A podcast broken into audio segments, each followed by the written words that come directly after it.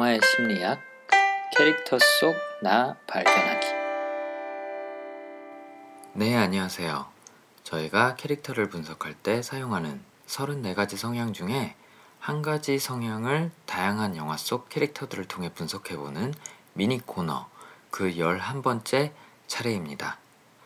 오늘 소개해드릴 성향은 조제, 호랑이, 그리고 물고기들의 조제, 러브레터의 여주인공 후지 히츠키, 꾸페 씨의 행복 여행의 꾸페 씨가 공유하는 수집이라는 성향입니다.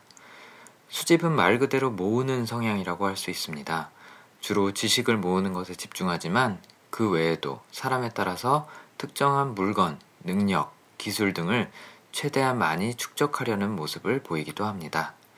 공통점은 언제 어떻게 사용할지 모르는 자원들을 모아두는 것이죠. 그리고 이렇게 모은 것들을 잘 저장해 두었다가 자신은 물론이고 타인이 이를 필요로 할 때에 제공해 주는 것에서 큰 만족을 얻는 성향입니다. 지식을 모으는 사람의 경우에는 걸어 다니는 백과사전이나 위키피디아처럼 느껴질 수도 있고 물건을 모으는 사람은 가제트 형사나 도라에몽처럼 필요한 물건을 그때그때 건네주는 사람처럼 보일 수도 있습니다. 수집 성향이 강한 분들을 스폰지로 묘사하기도 합니다. 항상 스폰지처럼 주변에서 접하는 지식이나 정보를 빨아들이고 담아두기 때문이죠. 그래서 늘 목마른 사람처럼 더 많은, 더 다양한 정보를 모으는 행위에 굉장히 적극적입니다. 책이나 기사, 인터넷, 강연, 전문가와의 만남 등 지식을 수집할 수 있는 기회를 스스로 찾아 나서는 편입니다. 그리고 열심히 모은 지식을 주변 사람이나 필요로 하는 사람에게 열심히 전달하고 전파하는 역할을 하는 경우가 많습니다. 직접 생산한 지식이나 정보가 아니라고 할지라도 그야말로 열심히 다른 사람들에게 퍼날라주는 성향이죠. 평소에 양말이나 모자, 피규어 같은 물건들을 모아서 나만의 컬렉션을 만들기도 하고 여행을 갈 때마다 입장권이나 안내서를 모아오기도 합니다. 그래서 이런 물건들을 저장할 수 있는 별도의 진열장이나 창고 같은 것을 필요로 하는 경우가 많습니다. 수집의 성향이 상대적으로 낮은 사람들이 보기에는 쓸데없이 이것저것 쌓아두고 잘 버리지도 않는 것처럼 보일 수 있죠. 초등학교 때 일기장이나 상장, 어릴 때 사용했던 물건들, 이런 것들을 버리지 않고 그냥 모아두는 편입니다. 마찬가지로 지식도 저장할 장소가 필요하기 때문에 수첩, 노트, 메모지 같은 것들을 들고 다니거나 에버노트 같은 정보 저장 관리 체계를 적극적으로 활용하는 편입니다.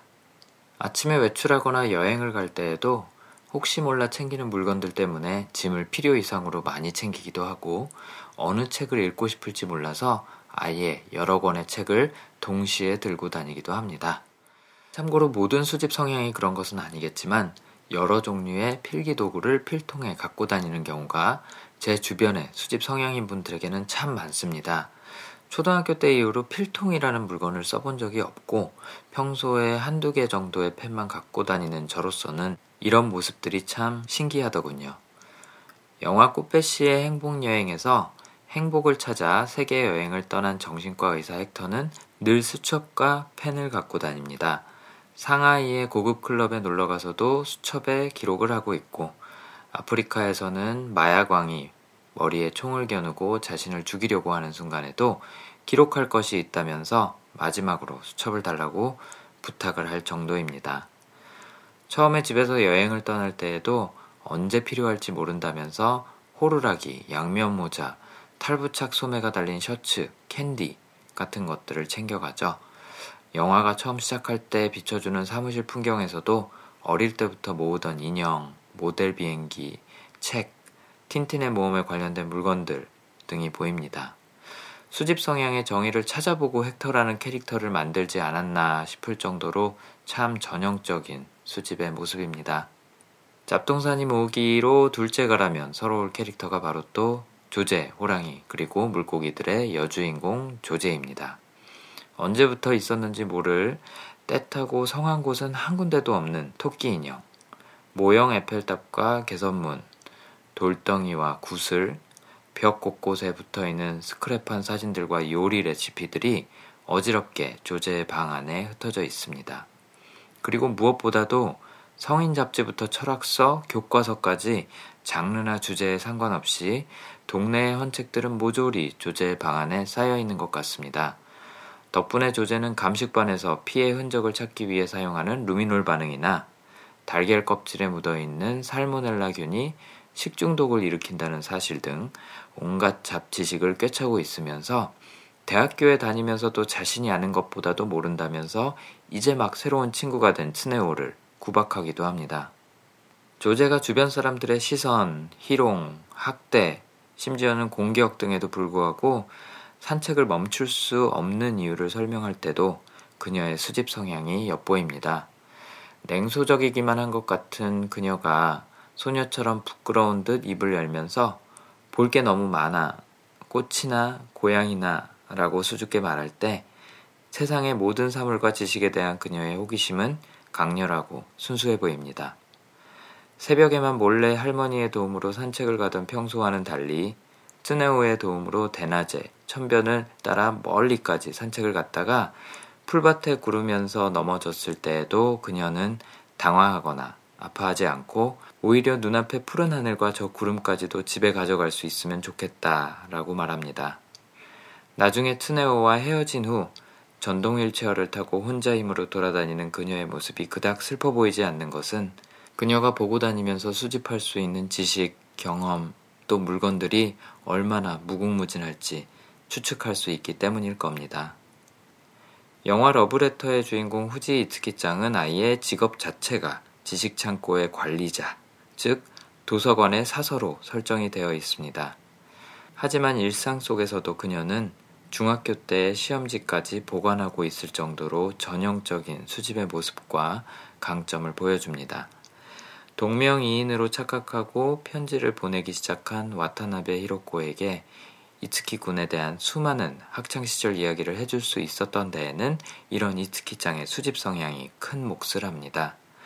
이츠키 군에 관련된 물건뿐 아니라 기억까지도 생생하게 기억해내면서 일면식 없는 히로코에게 몇 장씩 편지를 써서 자세한 이야기를 들려주기 때문이죠.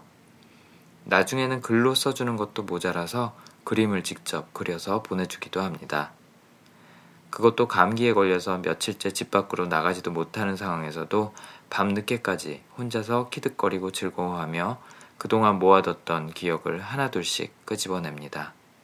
수집 성향은 이처럼 자신이 저장해둔 지식이나 물건들로 필요한 사람들을 도와줄 수 있을 때 가장 큰 만족과 뿌듯함을 느낄 수 있습니다.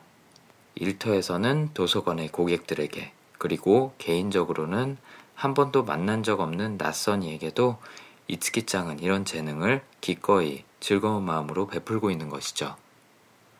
여러분 곁에도 이렇게 뭔가 모으는 것을 좋아하는 분이 계시다면 어떤 것이든 도움이 필요할 때 이야기를 한번 꺼내보세요. 수집 성향이 강한 분들은 여러분이 필요로 하는 것을 이미 알고 있거나 갖고 있을 가능성이 크고 혹시 그렇지 않더라도 어떻게 찾을 수 있는지 방법을 쉽게 그리고 무엇보다도 즐겁게 찾아주실 수 있을지도 모릅니다. 그럼 오늘 하루도 행복하고 나답게 시작하시기 바랍니다.